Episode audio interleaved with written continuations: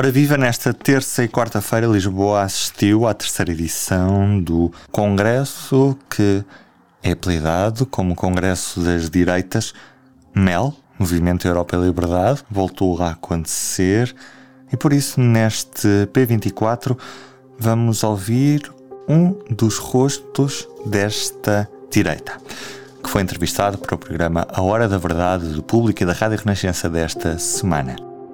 Antes de tudo, P24. O seu dia começa aqui. Começa aqui. Vamos conhecer o convidado. Hoje o nosso convidado é João Coutrinho Figueiredo, líder e deputado da Iniciativa Liberal.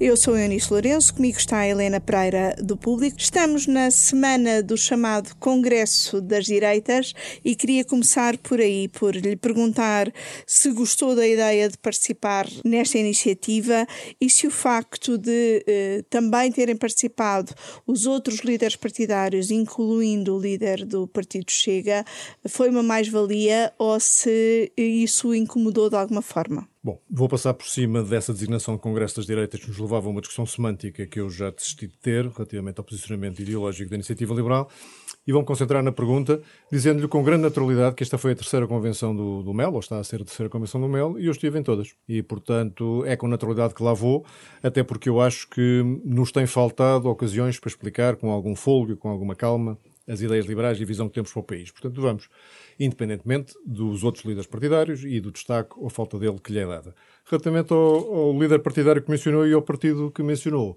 é público também que eu não faço o jogo nem desse partido para colocar permanentemente no centro da discussão, nem do Partido Socialista, que também acha muita graça a que haja partidos com algum relevo eleitoral à direita do, do espectro tradicional, porque isso lhe garante de alguma forma uma maioria absoluta durante muito tempo. E, portanto, decidi há muito tempo que eh, estabeleço e defino a posição da Iniciativa Liberal relativamente a coligações e outros entendimentos políticos com a maior clareza e sem deixar dúvidas nenhumas, mas falo pouco do assunto. Deixe-me pegar aqui no que disse sobre uh, ser questionável que, o, que, a Iniciativa Liberal seja um partido de direita. É porque não gosta da, de, da separação esquerda-direita ou porque acha que já não se aplica nos dias de hoje? Há um cientista político chamado Nolan que tem um gráfico em que não só tem uma dimensão esquerda-direita, tem uma dimensão liberalismo-autoritarismo. E, e, são essas duas dimensões que acho que definem melhor o, o espectro político e vão muito para além da tradicional esquerda-direita que nós nos habituámos desde a Revolução Francesa a utilizar. Repito, eu não vou entrar aqui em discussões semânticas, acho que interessa pouco. Eu percebo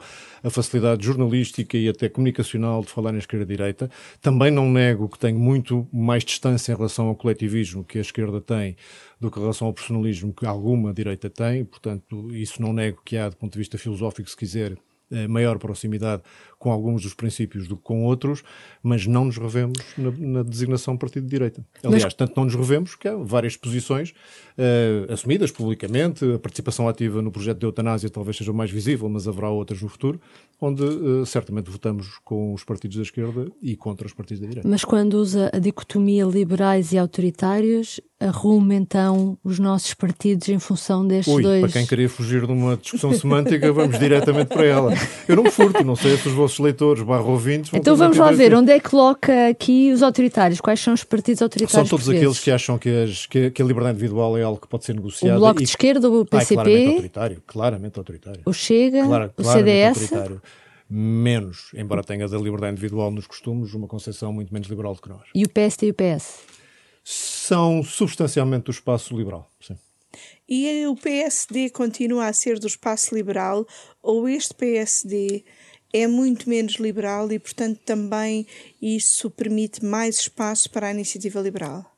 Quando se fazem estas discussões, eh, muitas das pessoas ouvem-nos e pensam em soluções do âmbito económico e do papel do Estado. Não é só isso que faz uma sociedade e, portanto, quando entram outras dimensões, eu continuo a achar que o PST é substancialmente um partido liberal, tem uma concepção de intervenção no Estado na economia e, e nos serviços públicos diferente da nossa, mas não diametralmente oposta há aqui uma relação, com, pelo menos com algumas pessoas do CDS, uh, que já tivemos o Michel Seufert a, apoiar o candidato da, da Iniciativa Liberal.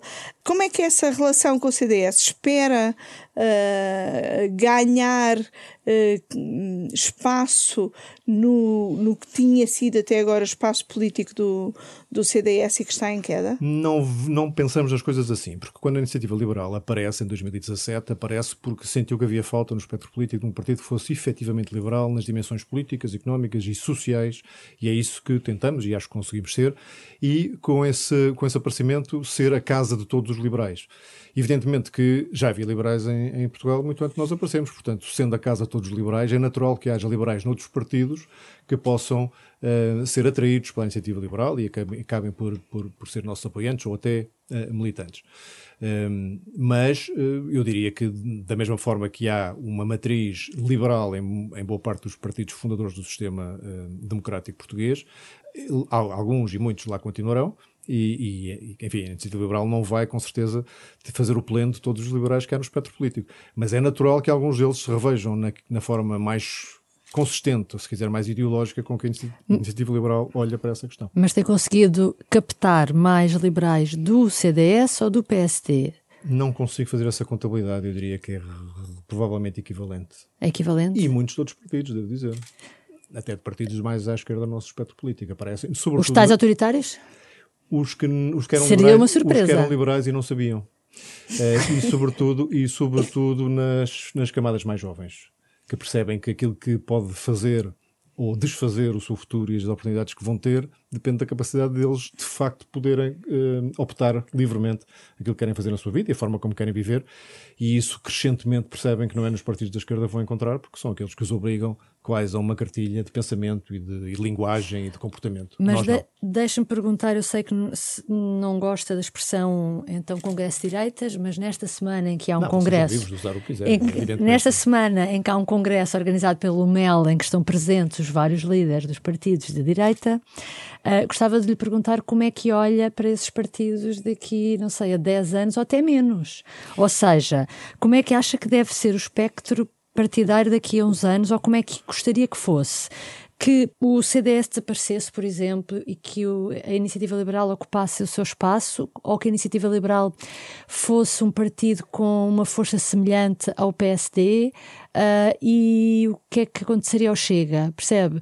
Ou seja, como é que, quando olha para a frente, que, que, que, mudanças na política e nos chamados partidos então direita, embora não, não assim não goste de, de os denominar. Pode usar não socialistas. É não socialistas, como é que gostaria que fosse então? Fizemos este ano 47 anos da Revolução do, do, do 25 de Abril e o nosso sistema partidário, de alguma forma, está ainda muito marcado pela forma como os partidos se posicionaram nesse, nesse pós-revolução com todos os condicionalismos históricos que vocês conhecem e que não vale a pena aqui repetir. Isso significou que muitos deles mais do que partidos muito marcados ideologicamente, fossem frentes de sensibilidades de algumas ideologias. E, portanto, os partidos portugueses, e o CDS, e o PSD, e o PS, eh, não são exceção, acolheram várias sensibilidades. O mesmo é dizer, não eram ideologicamente tão, tão definidos. Ao fim de um certo tempo, isso não ajuda ao eleitorado a perceber quais são as alternativas que estão uh, perante ele eh, e pensamos que é nessa altura que partidos mais marcadamente ideológicos, com uma visão de sociedade mais consistente e mais hum, repetidamente afirmada, fazem sentido. Portanto, quando me perguntam o que é que eu, que eu gostava que acontecesse, primeiro tenho enorme dificuldade em, em imaginar crescimento da iniciativa liberal à custa da morte ou desaparecimento, seja de quem for. Sendo certo que a aritmética é o que é, mais de 100% é difícil, portanto, para alguém crescer, alguém tem que decrescer. Mas não é à custa de partidos como o CDS, partidos fundadores do, do, sistema, pelo qual tenho o maior respeito e que têm um, um, um, papel ideológico a desempenhar neste espectro que nós não, nós não representamos e nenhum outro representa uh, até à data e não creio que venha a aparecer.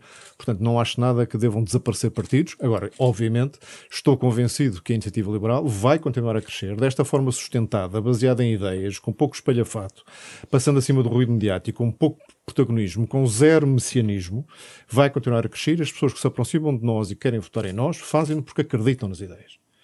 E isso, a prazo, é muito bom para o sistema partidário e para a democracia portuguesa, porque as pessoas sabem no que é que estão a votar do ponto de vista da visão de sociedade que defendem. A implantação da iniciativa liberal, como se vê pelos resultados eleitorais, é muito nas zonas urbanas e do, e do litoral.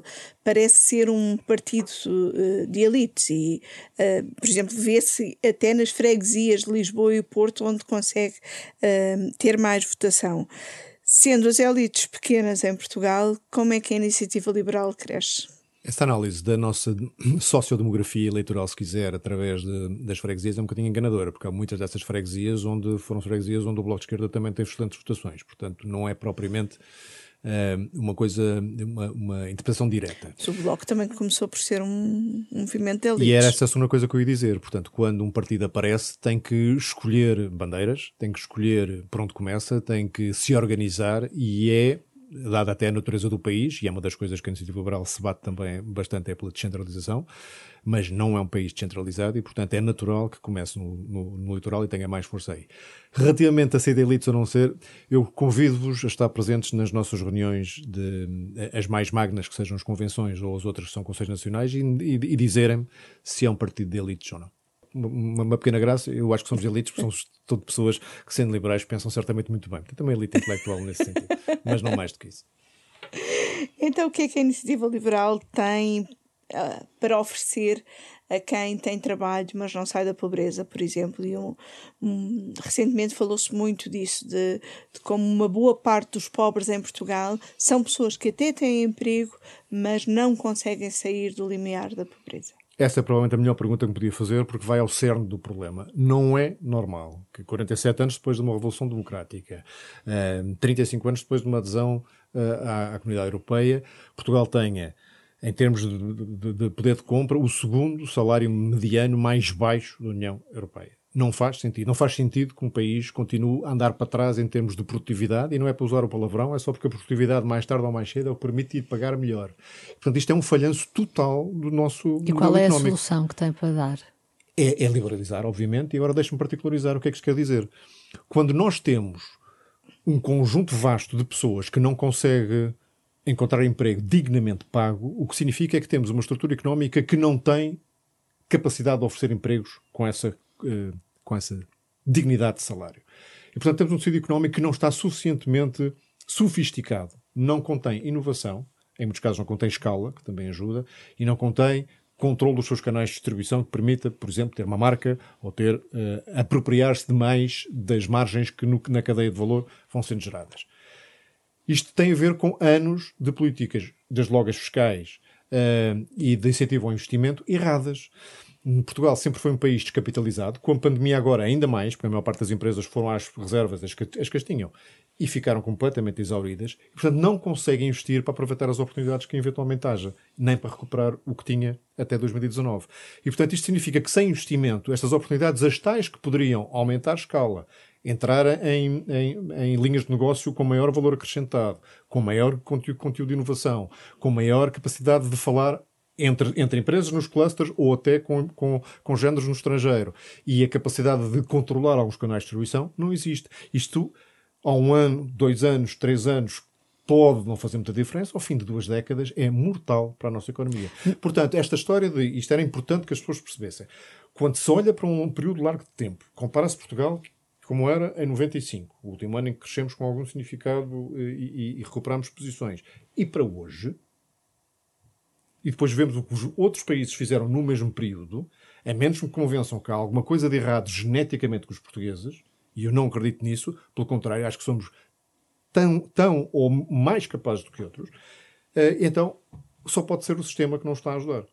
E desde logo Por o sistema isso... económico. Portanto, para resolver o problema dos salários, que é o problema talvez mais simbólico do que estamos aqui a falar, o crescimento económico não é para ter um, um, uma posição no ranking qualquer. É para que as pessoas possam ganhar melhor. Para não termos esta vergonha de termos o salário mínimo cada vez mais próximo do salário médio. E para não ter outra coisa que também desliga as pessoas da sociedade e da democracia, que é 43% das pessoas que trabalham em Portugal não pagam impostos. Não chegam sequer a ganhar o suficiente para pagar impostos. Não se sentem sequer parte da comunidade. Mas por isso é que a Iniciativa Liberal defende o abaixamento de, dos impostos das empresas, é Porque isso? é uma forma de, de, incentivar duas coisas. Os impostos para as empresas incentivar investimento. Porque não é só baixar taxas. que, que, que, faz com que se retenha mais, mais capital para poder reinvestir. É também incentivar, isentando mais os lucros que são retidos, incentivando mais os lucros que são obtidos fora de Portugal, para que haja um incentivo claro para que as empresas cresçam e se internacionalizam. E depois das pessoas, que não é só uma, uma um desagravamento fiscal que é importante, é uma Defende uma mudança drástica no IRS, não é? Defende uma mudança drástica. Já sei que o tema da taxa única pode parecer demasiado radical, mas temos tempo para lá chegar. Passemos por duas taxas, depois devemos lá chegar a uma. Porque há outros países onde isso foi aplicado e funciona. Curiosamente, não há sinal do famoso índice de Gini que mede a desigualdade, que nesses países com uma, com, com uma taxa ou duas taxas de IRS, a desigualdade tenha aumentado. Pelo contrário. Porquê? Porque o, o, o crescimento que é induzido pela maior uh, pujança económica que um sistema fiscal mais incentivador gera, esse crescimento ajuda todos. Já sabe, pode sempre ouvir a entrevista completa na Rádio Renascença depois das 11 da noite desta quinta-feira e também, claro, ler no público e em público.pt. Eu sou o Ruben Martins. Até amanhã. O público fica no ouvido.